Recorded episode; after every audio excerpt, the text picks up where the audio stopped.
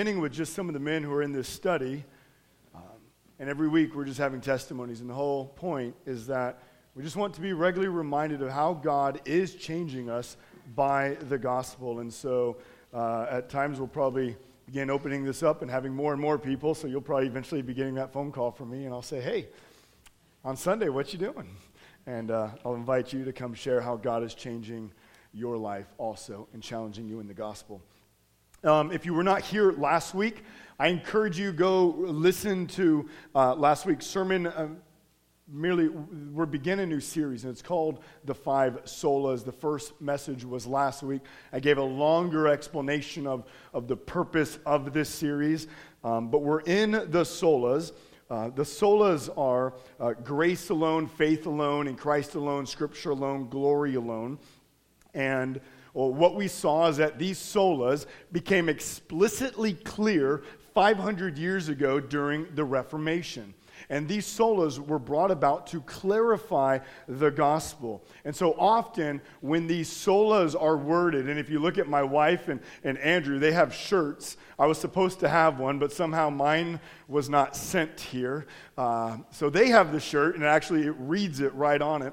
Um, but often when we describe the solas, we say it like this The gospel comes to us by grace alone, through faith alone, in Christ alone, according to Scripture alone, for God's glory alone. That's how we talk about them. Last week we looked at Scripture and how that God's word alone is the authority for our lives. Today we're going to be looking at grace. And my hope is that as we look at these solas, there would really be lenses that we would use as we read God's word, that we would better understand the gospel and that we would better see its beauty and taste its glory.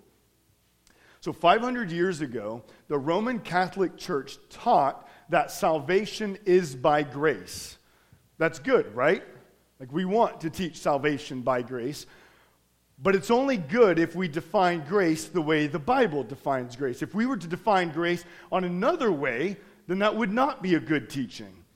And so, a common way 500 years ago that the Catholic Church would teach uh, the gospel, and it's still the way they teach the church, to, they teach the gospel today, is they would say it like this God does save by grace, but that grace is given to those who are prepared for it, who do what is in them to be fit for grace. Or another way they would say it is God will not deny grace to those who do their best. So, what was being taught was that God will give grace to all who put forth effort. Your effort by itself is not good enough, but your effort plus the grace of God is good enough so that hopefully you will be able to obtain the holiness that God offers and reach salvation. So, the formula for salvation would be your works plus God's grace equals not equals salvation, but equals the ability to have salvation or to earn salvation. One theologian said it like this uh, the, the Catholic Church pictures grace like a spiritual Red Bull. And I like that. This, this analogy has stuck with me. By ourselves, we're a little bit lazy.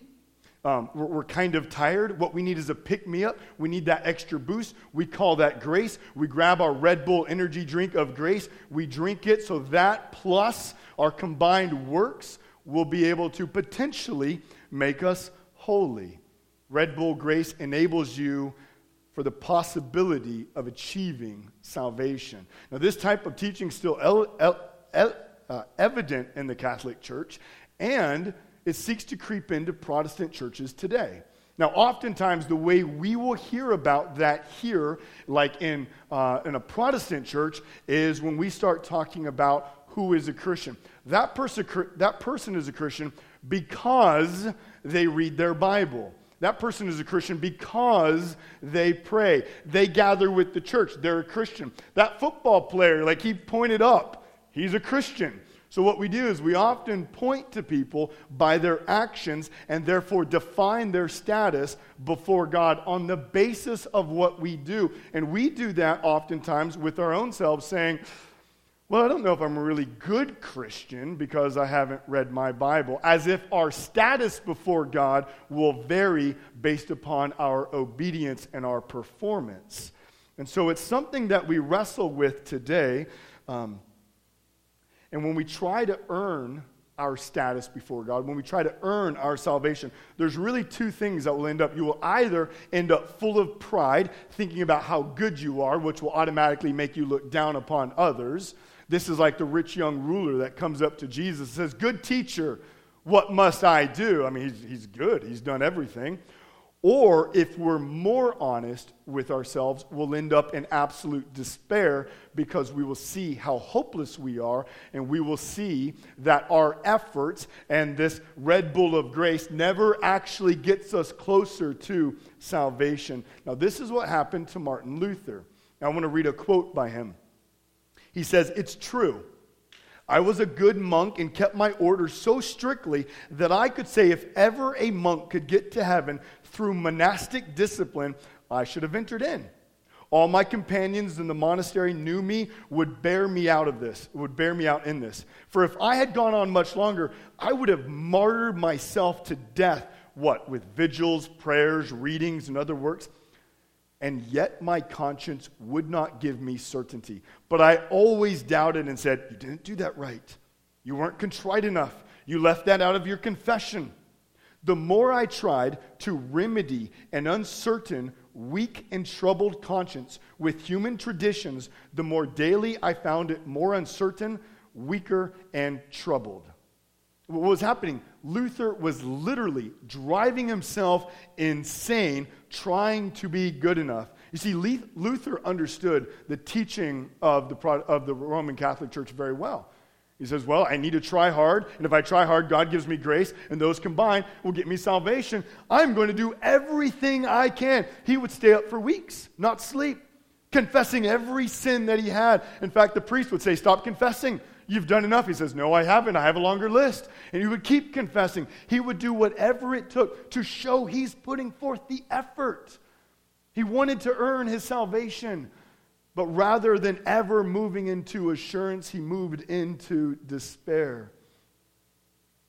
And so today, what we're going to see is that salvation is not by grace plus works. It's not the Red Bull of grace, but it's by grace alone. And that's what we're going to see today. And so, if you have your Bibles, we're going to be in Ephesians chapter 2. We're going to read 1 through 9. And so, I encourage you to stand as we read this passage. One thing we do is here we stand when we read God's word simply as a way of reminding ourselves of Scripture alone, the authority of God's word. So, here it is. Here it is Ephesians chapter 2, verse 1. And you were dead in the trespasses and sins in which you once walked following the course of this world, following the prince of the power of the air, the spirit that is now at work in the sons of disobedience, among whom we all once lived in the passions of our flesh, carrying out the desires of the body and the mind, and were by nature children of wrath like the rest of mankind. But God, being rich in mercy, because of the great love with which He loved us, even when we were dead in our trespasses, made us alive together with Christ.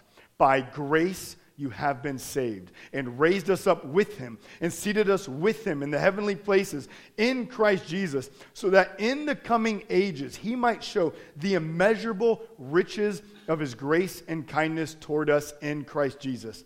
For by grace you have been saved through faith, and this is not your own doing. It is the gift of God, not a result of works so that no one may boast. I'm going to pray. Father, we come to you now. We know that you're good. We know that you're merciful, steadfast in your love. You are full of grace. You are perfect in every way. Your holiness is brighter than the brightest star. Your strength is greater than the mightiest storm, and your wisdom is higher than the highest mountain. God, you have given us a text today in Ephesians that clearly portrays the gospel. God, I pray that as we study this, as we read this, as we read your word that has been inspired by your spirit, that we would rejoice in the gospel this morning. That I pray that all of us here would be full of excitement and joy because of what you have done. Lord, I pray that any confidence that we have in our flesh, in ourselves, in our works, in our efforts would be destroyed by the word that you have given us, God. God, I know that our flesh is going to want to reject this message or parts of this message. Our flesh wants to scream against this gospel of grace alone. Father, I pray that you awaken us today to it. I pray that we see your goodness. I pray that we marvel and rejoice in your goodness. Lord, may we taste the joy of, gos- of the gospel through grace alone in Christ alone today, God. May we see that. May we rejoice, God. We thank you for your word, and we thank you that you have sent your son, Jesus Christ. In your wonderful name, amen. You all may be seated. Um, we broke this, well, I broke, I broke this sermon up into two parts. Um, there's verses 1 through 3, and then there's verses 4 through 9. So we're going to look at the first section. I'm going to kind of give you a summary statement. Then we're going to go through three points, and then we'll go into the section, second section. I'll give you a summary statement, and then we'll look at three points there. So here's the summary of verses 1 through 3. Every person is born a spiritual zombie pursuing death and deserving wrath. That's that's how we're starting this off. That's the summary that we have here. So we're going to look at who we were. Well, according to verse 1, it says, We're dead in the trespasses and sins. So we are dead. We're born sinful. We are born spiritually dead. We are born as the walking dead. We're born as spiritual zombies. We should know this very well. We see it in more TV shows and movies in this, um, in this decade than in any previous one put together. What we see is in Genesis Adam and Eve are created in the image of God. And being that they're made in the image of God means that they love to worship God. They love to obey God. They love to rejoice in God. They love to do all that God has called them to do. But what we see is that through the temptation of Satan, they have decided to no longer worship and praise God, but to disobey God. And so they take the fruit that he commanded them not to take, and they become like Pinocchio, who runs away from his maker. And the act of disobedience that they do basically is a way of saying to God, I don't want to glorify you. I want to glorify myself. I don't want to worship you. I want to worship me.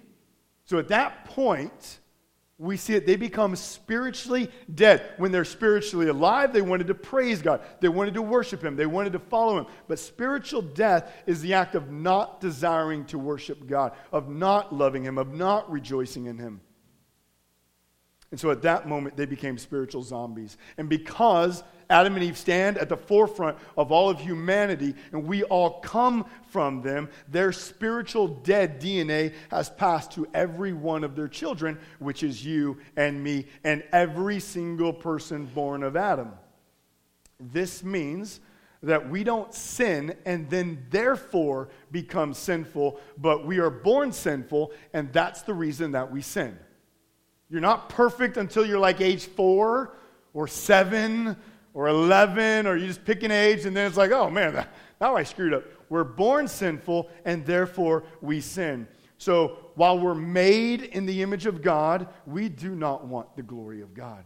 While we do, while, as the psalmist says, we're fearfully and wonderfully made, every intention of our heart is only evil all the time.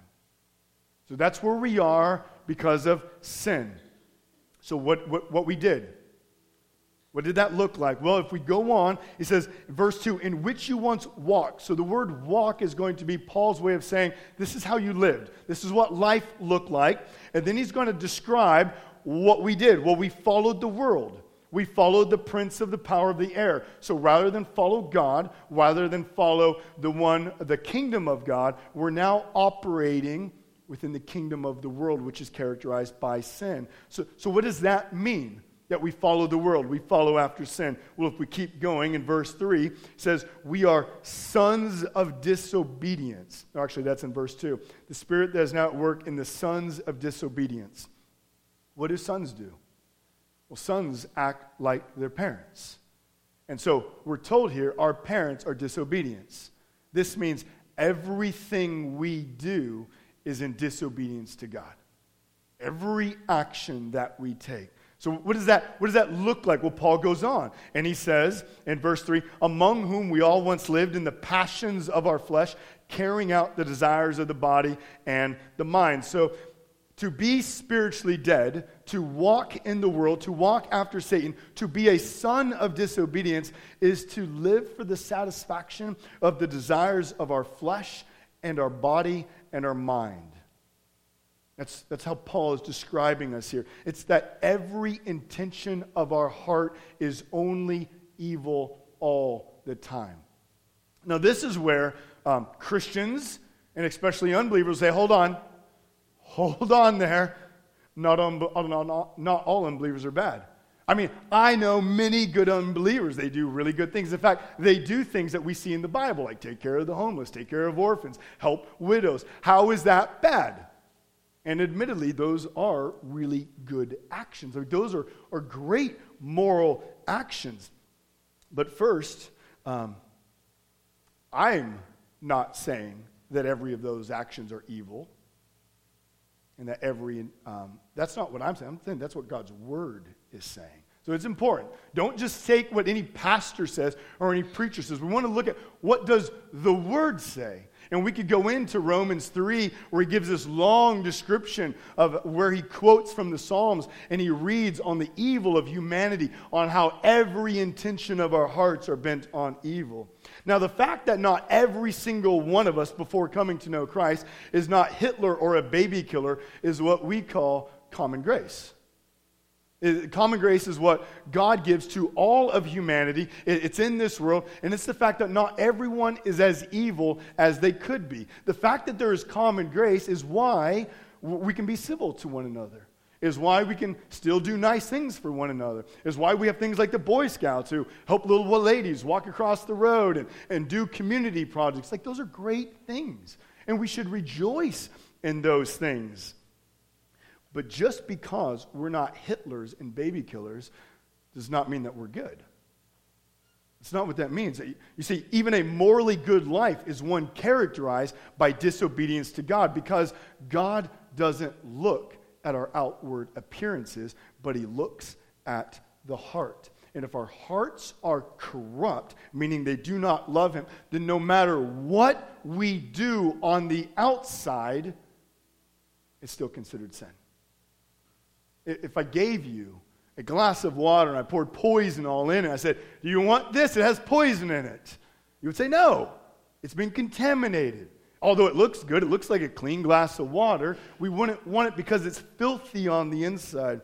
If you go to funeral homes today, you can look at coffins. Coffins are made like really well today. Have you noticed that? Like it's it's nice and they look really good. But on the inside, they're holding just a decaying set of bones. They're nasty on the inside. And what God is saying is that's how we're born. We might look good on the outside, but every intention of our heart is evil. So even if we do those things that are morally good, it's still an act of rebellion because it's not done for the glory of God. And whatever's not done for the glory of God is done for the glory of man. And so, because of sin, we do not please God. In fact, what we read is that we do not want to please God because we're dead in our sins and trespasses. And by saying that we're in our trespasses and sins, we're united to them. We're in them, they're in us. There's this union with sin that we have that we're born with. Just as prison escapees do not kind of show up at the police station and turn themselves in, like they don't want to do that, so we, in our sinfulness, do not want to come before God and please Him. But actually, the Bible goes further than that. It's not that we just don't want to please Him, it actually says we cannot please God. We cannot please God. After all, what do dead people do?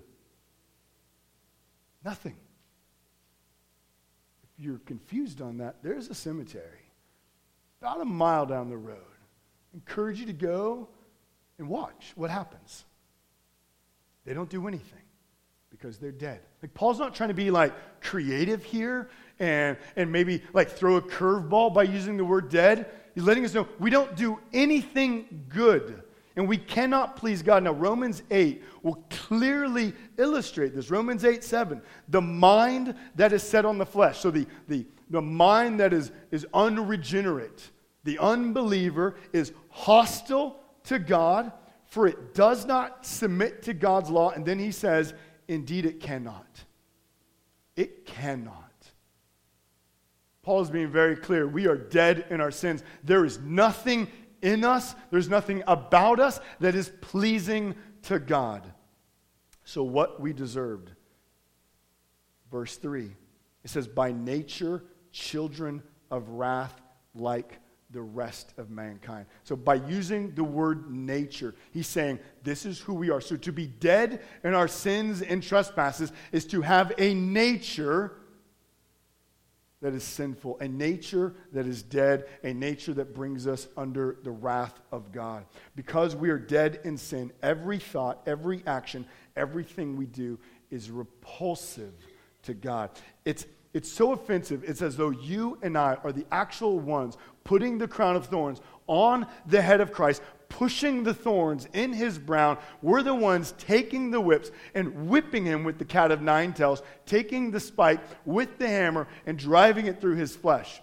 Now, the problem is, is when you and I reread the gospel, we often read it like this I can't believe the Jews and Romans would do things like that. And we distance ourselves from, from what we read, and we kind of read it like, that's what they did. Man, I'm so glad I'm not like them. Like, I'm good morally. Like, God's glad to have me on his team.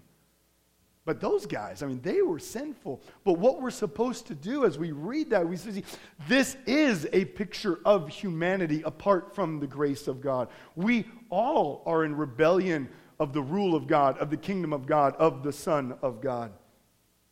And so, who are these children of wrath? Well, if you look at verse 3, among whom we all once lived. So he's saying, to the church, this is you before grace. This is you. We all once lived. And then he says at the very end, like the rest of mankind. So he's like, this was you, and so is all of mankind. Apart from the grace of God, you're dead in your sins, which means you follow the world, which means you follow Satan, which means you're a son of disobedience, which means that every desire, thought you have is repulsive to God, and you're under his wrath. And to be under the wrath of God means that we deserve the punishment of hell. We know that justice demands, um, when crimes are committed, that there be a punishment. If, if we had a judge and he did not punish the murder, we say he's unjust. Throw him off the bench. We don't want that judge. And so God is the perfect judge. And he can't look at our sins and simply say, well, I'll just kind of wipe them underneath the rug. They're not that bad. And if sin and if punishment is always determined by the authority offended, the higher the authority, the greater the punishment. When we sin against the most high supreme authority, God, then the punishment is hell. And hell is the death of our miserable zombie lives to the miserable death of eternal pain. Hell is where horror movies become children's stories. Hell is where God is present, but only his invincible wrath is experienced as it, crush, as it crushes us like a giant weight for all of eternity, never relenting. This is the picture Paul wants us to have, and it's not pretty. We're not to be like reading this and be like, oh, this is fun. This is the picture that he's wanting us to see as we go through verses 1 through 3. He's saying, This is what it looks like not to be a part of the grace of God. This is how we're born. This is where all of humanity is. And so, if I was to summarize, I would say, Because we're born, because we're born spiritually dead, we're unable to obtain life, unable to please God, unable to want God, and therefore under the wrath of God. And so, what, what Paul has done is he's, he's setting up verses 4 through 9. He wants us to see how beautiful the gospel is. And so he's doing it on the backdrop of the blackness and darkness of sin. which, if you were to go to a jeweler and you were to buy a diamond, then the jeweler would take the diamond. He would not then take you outside, hold it up to the light of the sun, and say, Do you see how beautiful it is? But rather, what he would do is he would take that beautiful diamond, he would place it on a black velvet cloth, and he would shine lights upon it so that as the lights hit it, you would see against the black velvet the beautiful prisms of the diamond. And it's only upon the black velvet does the beauty of the diamond truly stand out. And so that's what Paul is doing here. He's laying the blackness of our sin down, the blackness of our condition, and what we deserve, so that as he's now going to lay the gospel on top of it and highlight it, we're going to see its beauty and its glory, and that we'd marvel at it. And so we'll go to section two. I'm going to give the summary, and then we're going to break that down as we go. Here's the summary God out of his eternal being of grace, delights in saving us by grace so that he would forever lavish his grace upon us. So that, that's a lot of grace. So you can kind of see where we're going. We're going to talk a lot about grace. The title is Grace Alone. So the first part, what God did. If you begin verse 4, but God. We don't really need to go any further than that. That's the gospel, just so you know. Those two words are some of those beautiful, breathtaking words in all the Bible. So, this is what Paul has done. We're dead. We're a decaying heap of spiritual nastiness. We don't want God. We run from God. We deserve the full unleashing of God's wrath, but God. Like that, that's how he's moving us here. God intervenes and makes us alive. God, God saves us. Now, isn't that shocking? Yes. It's shocking. You're like, no, it's not. I'm a Christian. I'm so inundated by it. We have to read this as he's wanting us to read it. Like, aren't we dead? Isn't that the point of verses 1 through 3? We're dead. Did our condition change? Is there a missing verse? Is there like supposed to be another verse, like verse 3.5, that somehow got ripped out, that something changed, and all of a sudden God said, Oh, my, actually, these people aren't so bad. Did, did something happen? Did we resuscitate ourselves? Did we regenerate ourselves? Was there actually something we did that all of a sudden God said, wow, actually, man, Timberline, I want them on my team. They look good. I want them. No, that's, that's not what we have at all. Verse 5 tells us when he made us alive. When we were dead in our trespasses. There's no missing verse.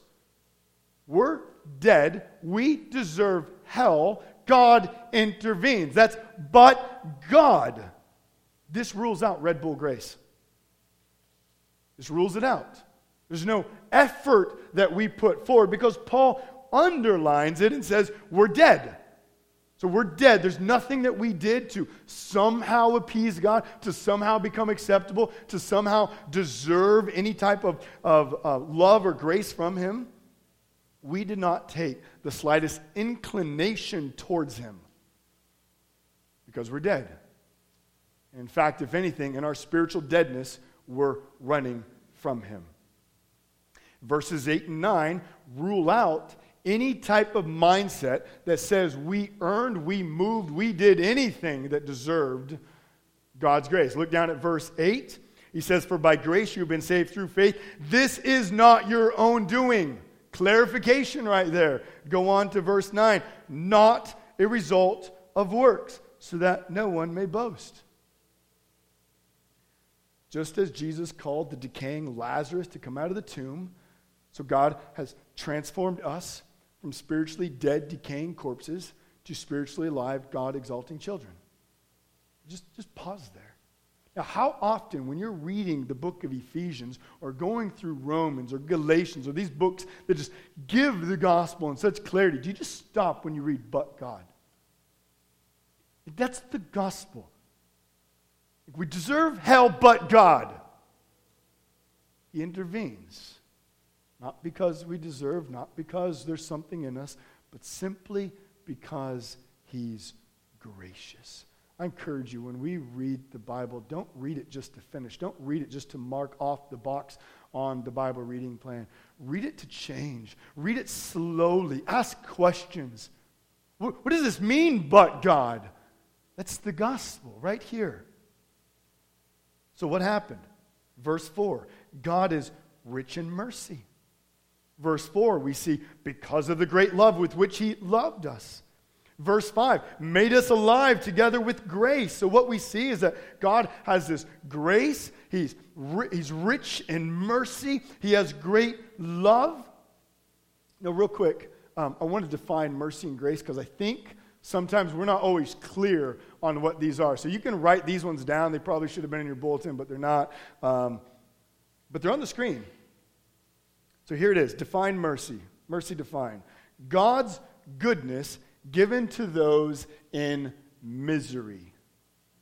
And what do we understand because we're sinful? Well, we deserve the wrath of God. We're a son of disobedience. We're dead in our sins and trespasses. Therefore, we're miserable. That's how Paul's painting this picture. So, therefore, every action that God takes towards a sinner is one of mercy. So, mercy is those, God's goodness given to those who are miserable. So, what's grace then? Well, grace is God's goodness given to those who do not deserve it. And because we are spiritually dead, because we are sons of disobedience, because we follow the world, follow the prince of the power of the air, we do not deserve his goodness. In fact, we could go on further and we say we deserve the opposite. In fact, you could add that to that definition. God's good, goodness is given to those who do not deserve it and actually deserve the opposite. And so, God, and so therefore, just so you see the connection there, um, mercy, every act of God's mercy is also an act of grace because if every act of God's mercy is to sinners who are in misery, because they're sinful, they're undeserving. So mercy is also an act of grace. And every time God, give, God gives grace to those who do not deserve it, He's giving it to those people in a miserable plight. Therefore, every act of grace would also be an act of mercy towards him. Just kind of see that connection. So, we see God has mercy, love, and grace. But these are not tools. Like I have a, I have a shed behind my house, and I, I keep tools in there. And I have a hammer and a level and a screwdriver and a saw. God didn't say, well, I'm going to intervene here. Let me go out to my, my shed behind my throne, or whatever you want to call it, and let me go get my hammer of grace, my tape measure of love, and my screwdriver of mercy, and now I can intervene. Like, that would mean grace, mercy, and love are, are kind of things outside of God, things that God uses, things that God has created as a means of, of meeting our needs. But, but what do we actually see? God being rich in mercy. Mercy is not that thing he goes gets. It's actually who he is. In 1 John, we read God is love. And as we go throughout the Bible, what we see is that God is also gracious. And so these are not things outside of God. The gospel is God being God. I hope you see that. This is different than other religions because they have gods who then do things to save or, to, or we have to appease them somehow. But what we have here in Christianity is a God who is merciful, who is gracious, who is loving. The gospel is the natural outworking of who God is. This isn't a foreign thing for God to say, man, I got to do something I never would have done. No, He is gracious, loving, and merciful. For Him to act gracious, loving, and merciful is for God to act in His very nature. This is, uh, this is why Luther and the reformers responded so violently against the Roman Catholic Church for distorting the gospel they weren't just slightly modifying the way we're saved. They weren't just messing up one aspect, but to distort grace is to ultimately distort the God of the Bible. That's why they were so violently against it. And violently, I don't mean like they attacked, but responded. This is why we are to stand so firm today on grace alone. when we do not budge on these topics, on Scripture alone, grace alone, faith alone, Christ alone, glory alone, because on these things, if we distort them, we distort the God of the Bible. Listen to uh, one theologian named Vanhoozer. What a cool name, Vanhoozer. Isn't that fun? It's fun for me. Like as I read it, every time, every time I pick up the book, I read Vanhoozer. I'm like, that's. You have to be smart if your name's Vanhoozer. So he said this Grace alone should not be construed narrowly as a matter of salvation only, but should be seen as the very definition of who God is. Grace is the way in which God extends himself to the world so that creatures can come know him and love him. He went on to say, grace is not simply the content of the gospel, but the overarching framework of its communication and reception. So, what he's saying is that God is gracious. Everything that God does is gracious. And from cover to cover of the Bible is grace. It's a communication of grace, it's a communication of God. And so, on a side note, there, um, many of you are military. Uh, some of you here today may be looking for a new church. Many of you are military, meaning you will one day move from here and you will be looking for a new church. And I wish I could simply just say, man, you just go to any church and they're going to preach the Bible well. But what we see in the first century and what we see in every century is there's false teachers that are trying to corrupt the gospel. So we know, unfortunately, not every church is preaching the gospel that comes from Scripture alone, by grace alone, through faith alone, in Christ alone, according to Scripture alone, for God's glory alone. We know that's not happening. And so that then means when we're looking for a church, we have to use these solas as kind of a means, a grid in a sense of looking at them and saying, do they preach Scripture alone or do they add something? Do they preach grace alone or is it grace alone plus some works?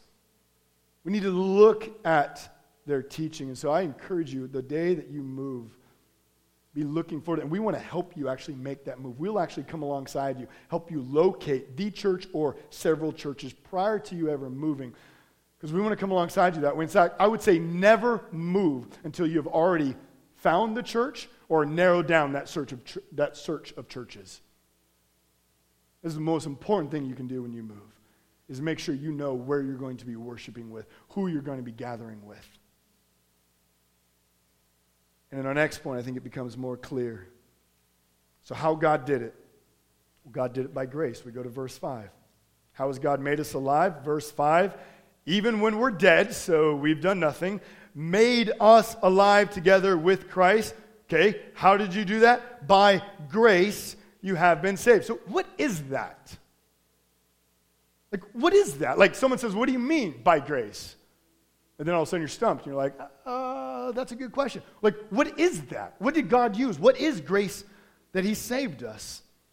It's actually not a what, but it's a who. To, see, to say that we're saved by grace means we've been saved by the life, death, and resurrection of Jesus Christ. Jesus is the grace of God. And in fact, in Galatians, which please be reading Galatians in four ish weeks, we're starting the book of Galatians. And uh, we're going to be looking at that book going through there. In Galatians 1 6, when Paul's referring to the gospel, he says the gospel is the grace of Christ. That's the gospel. Jesus' grace. So a few moments ago, I just read a quote that said everything in the Bible is meant to communicate the grace of God. That, it's Grace is who God is, and everything about the Bible is communicating the grace of God. So now we're saying Jesus actually is that grace of God. So if that's true, we would expect at this moment, when God, when Paul is saying you've gone from spiritual death, by grace you've been saved, to somehow direct our attention towards Jesus, wouldn't we? Well, I mean, we'd expect something to come along to we know that Jesus is the grace of God, understanding this grace, and that's actually exactly what he does. Look at verse 5. Made us alive together with Christ. Verse 6. Raised us up with him, with Christ. Verse 6. Seated us with Christ in the heavenly places in Christ Jesus. You see what he does here? He's explaining what it is to be saved by grace. You've been made alive with Christ, you've been raised with Christ, you've been seated with Christ. You're now in Christ. Now, wait a minute. Verse 1 you're dead in the trespasses and sins, right? Our union is with sin, with the world, with Satan. But now there's been a break. God has intervened. Now we are in Christ. See, to experience God's grace of salvation is to be united to Jesus. Now, that makes sense if we actually think about it, because Paul has gone through great detail to say we're dead, we can't do anything. So if something is going to happen to us, it's going to be because someone else does it to us, right? There has to be something, someone acting on us. And because we're spiritually dead, we're unable to respond to God. Therefore, God sends his son Jesus to die on the cross, pay the punishment of our sins, so that we would be made alive with him, raised with him, and seated with him. This rules out Red Bull grace. Like, there's nothing that we did and then God added something to it, but it's all on what Jesus did. Everything about our salvation is about Jesus Christ. He comes, dies the death we should have died.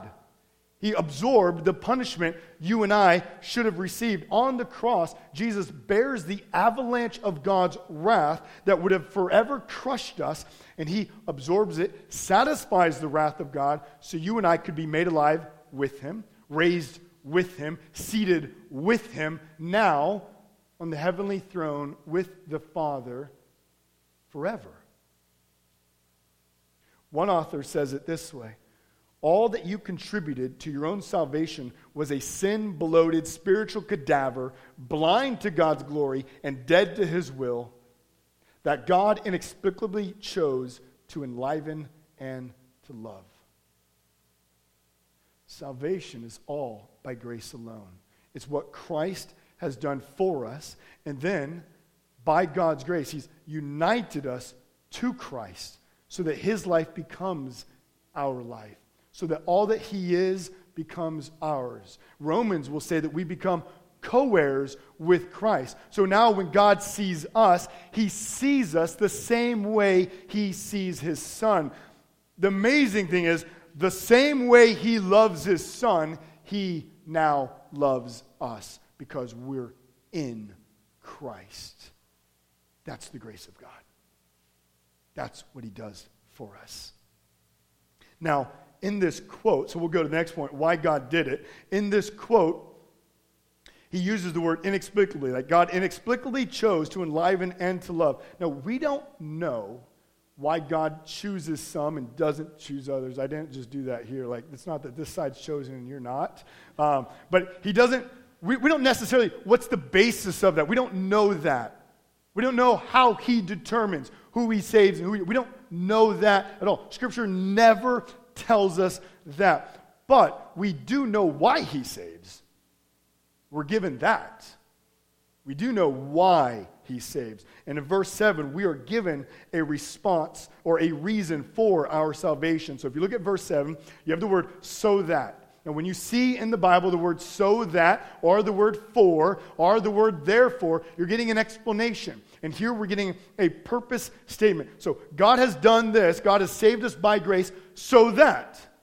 So what we're about to hear is a reason why he saved us by grace. Why did he make us alive, seat us with Christ, and raise us with him? Why did he do all that? So that, and then he says, in the coming ages, so that refers to the return of Christ and everything after that. So, eternity, just sum it up that way. He's going to show the immeasurable riches of his grace in kindness toward us in Christ Jesus. So that, that's what he's going to do. So, this is what he says God has poured out his grace on us so we'd be made alive forever with Christ and forever experience the grace of God in Christ. So, God grabs us out of our casket of death, unites us to his Son, raises us with him, makes us alive with him, seats us with him on his throne, and the goodness doesn't stop. Like, that's good, right? Like, oh, you've been saved. Great. And then he says, I'm not done giving you grace right now. Now, for all of eternity, I will shower my goodness, my kindness, my grace on you through Jesus Christ. It never stops. It's what we call forever grace. So here's that's the grand eternal purpose that Paul's giving us here. He's like, you were dead, God saved you. You want to know why? Because he always wants you to see him through Jesus Christ. He always wants you to praise him through Jesus Christ. He always wants you to experience the grace of him through Jesus Christ. So two questions. Does that sound boring? God says, I want to forever lavish grace upon you in Jesus Christ. But now think about it. How do we talk about heaven and the new heavens and new earth? How do we picture it? Oh, sitting on a cloud, playing a harp. That only sounds so fun. Or maybe we're a giant choir, and if you're like me and you don't sing very well, you're like, great, giant choir. Maybe bowing down the whole time, just whatever your picture is, that we get thoughts like that, right? I mean, I'm not alone. Have any of you had a thought like that ever? Okay, there's a few nods, so I'm not, I'm not alone. And I'm guessing maybe, maybe you've had weirder thoughts than that too. Maybe you can come share those with me. I would love to know what some of your weird thoughts of heaven are. Um, we, we can exchange weird thoughts of heaven maybe. We're not actually given a lot of detail of what it looks like in the new heavens and new earth. But here in this picture of the gospel, is Paul communicating any level of boredom? Is he communicating that I've given you everything which has made you alive, that now you can once again be in the very purpose that God has made you originally in the image of Him, that we'd praise Him, and that we would, we would experience His grace and His mercy forever. And that's not going to be boring, it's going to be amazing. His kindness will never cease. You will forever experience the grace of God in Jesus. Forever. And that's not going to be boring. You're not going to be sitting here in three million years going, okay, is there anything else? like three million years of the grace of Jesus. Like that was cool, but what about the next three million? No, because God's eternal and infinite. Therefore, his kindness and grace in Jesus is infinite. We will never wear it out. Isn't that good news? Every day, we will be in awe of God through the grace of Jesus every day. Every day. Second question Does that salvation sound temporary? Does this salvation, the way he's talking, the explanation that he gives in verse 7, does this sound like something we lose or that we remove ourselves from? Is God communicating that his gracious act of saving us is not supposed to give us assurance? Like people struggle with assurance all the time. Catholics do not have assurance because they're on this Red Bull grace. Well, I got to work hard and God gives me some grace, and hopefully, together combined, we'll make it. Mormons do not have assurance. They will keep knocking on those doors, hoping that they prove that they're good enough to one day enter into the gates of wherever they want to go. No works based salvation has assurance because if it's based upon you, you can't actually have assurance. That's why Martin Luther, in great clarity, is like, I was working myself to death and never did I have assurance. But is that how Paul is describing this here? At the end of this, are we to say, well, that's pretty neat? I mean, God saved me, made me alive united me to his son Jesus. I'm now treated a co heir with Jesus Christ. I'm actually seated with Christ on his heavenly throne with the Father, going to be lavished forever with the grace of God. But maybe I'll lose that. Maybe I'll slip back into death. But we've been made alive. We were dead. The answer is no.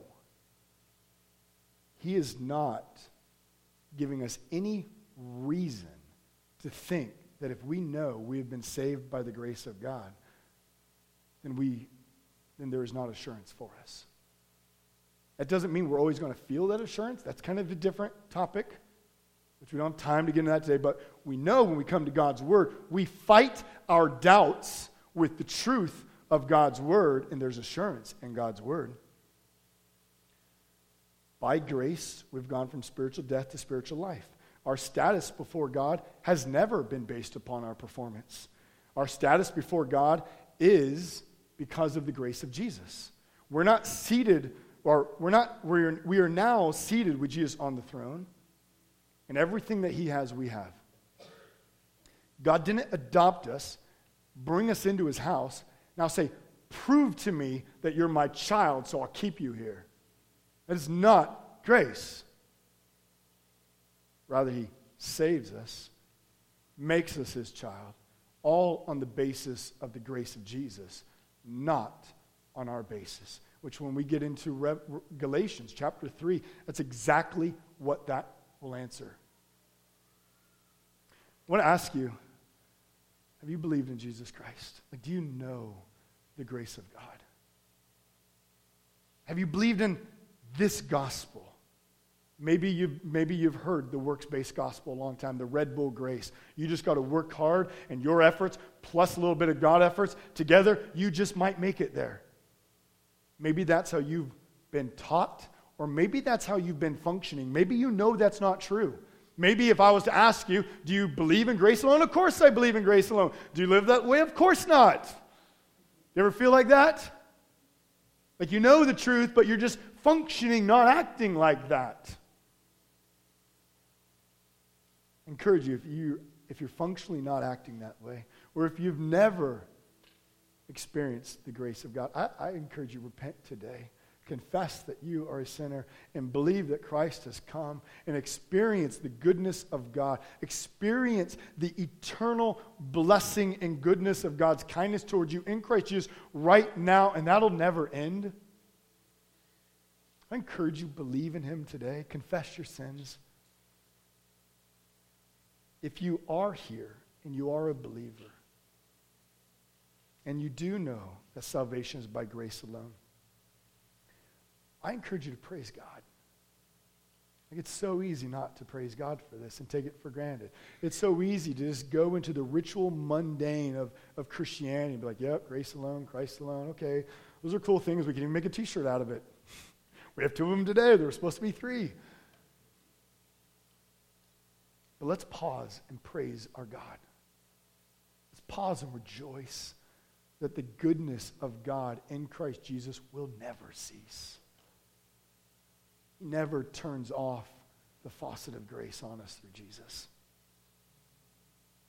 Upon realizing that salvation does not come by works plus grace, Martin Luther began to explain the gospel like a wedding. This is what he said. I, I think, I think this is up here. It might be small. It's a little small. Christ is full of grace, life, and salvation. The, the soul is full of sins, death, and damnation.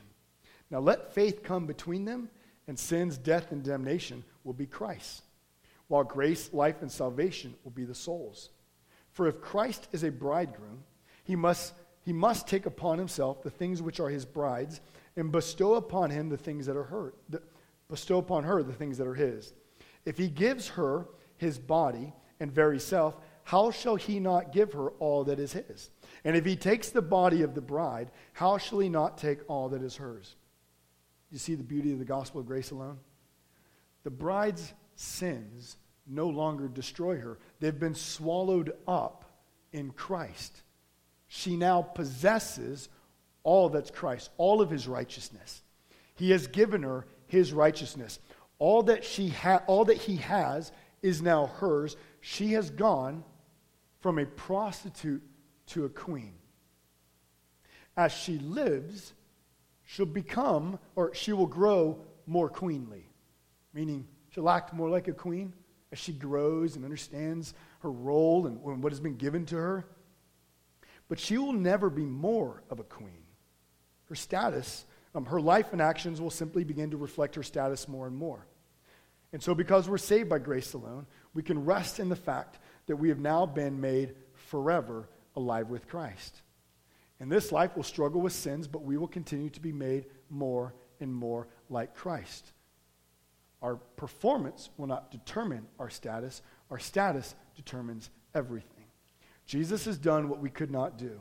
And now we are promised to forever experience God's immeasurable riches of his kindness and towards us in Christ Jesus. If you look at the top of your bulletin, just so you know, there's a main point that's there every week.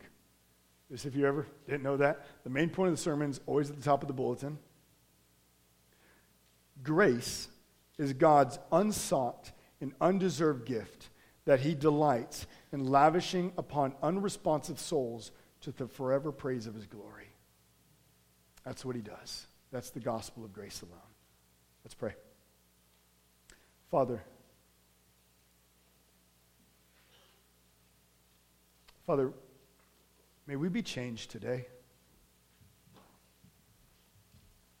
May we be simply just in awe of you, in all of your grace, in all of your mercy, in all of your kindness, in awe, in awe of your love.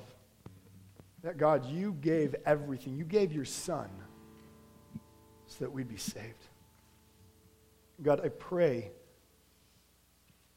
that whatever is in our hearts right now that's trying to push against this message, whatever's trying to deny the truth of your scripture, that your spirit would just bring that to conviction and that we'd repent of that right now. But may we gladly rejoice that our salvation is by grace alone. May we gladly rejoice. May we see the necessity of it. May we rejoice that we're saved, not by our works, but by the grace of Jesus Christ. Father, we thank you. We thank you for your love. God, I pray that if there's anyone here who has not tasted your goodness in Jesus, that they would confess their sins today, that you would regenerate their hearts right now, and that they would praise you, and that they would experience you and taste your goodness forever now. God, we thank you for your grace. May we never take for granted your grace. May we never take for granted your grace, but may we ever, forever praise you. Thank you for your son, Jesus. In your name, amen. Um, there was a question asked, but we're just going to answer that on the blog because we're, we're a few minutes late. Um, but I just, I just want to encourage you as you go out, be in awe of the gospel. Be in awe of the gospel and just praise God for it. Next week is faith alone. We'll be in Romans 3. So if you want to if you want to do homework, Romans 3, faith alone, that's where we'll be. Um, but I just encourage you, be in awe of the gospel. There is no greater news than the gospel of Jesus Christ. I'm just going to pray, and then we're dismissed. Father, we, we love you. We love you. And we thank you that salvation from beginning to start is solely a work of yours and not ours. Thank you, God. Thank you. Thank you for salvation. Thank you for grace. Thank you for saving us when we do not deserve it. And God, may we be so overwhelmed with your love. God, may that love continue to fill us, and may we be bold and so delight in telling others about your grace. May we be unable to stop talking about the grace of your Son, Jesus Christ. God, make us bold missionaries at our workplaces, in our homes, to our neighbors. God, this is the greatest news. There is no greater news. Father, we thank you in your wonderful name, Jesus. Amen. Have a wonderful day.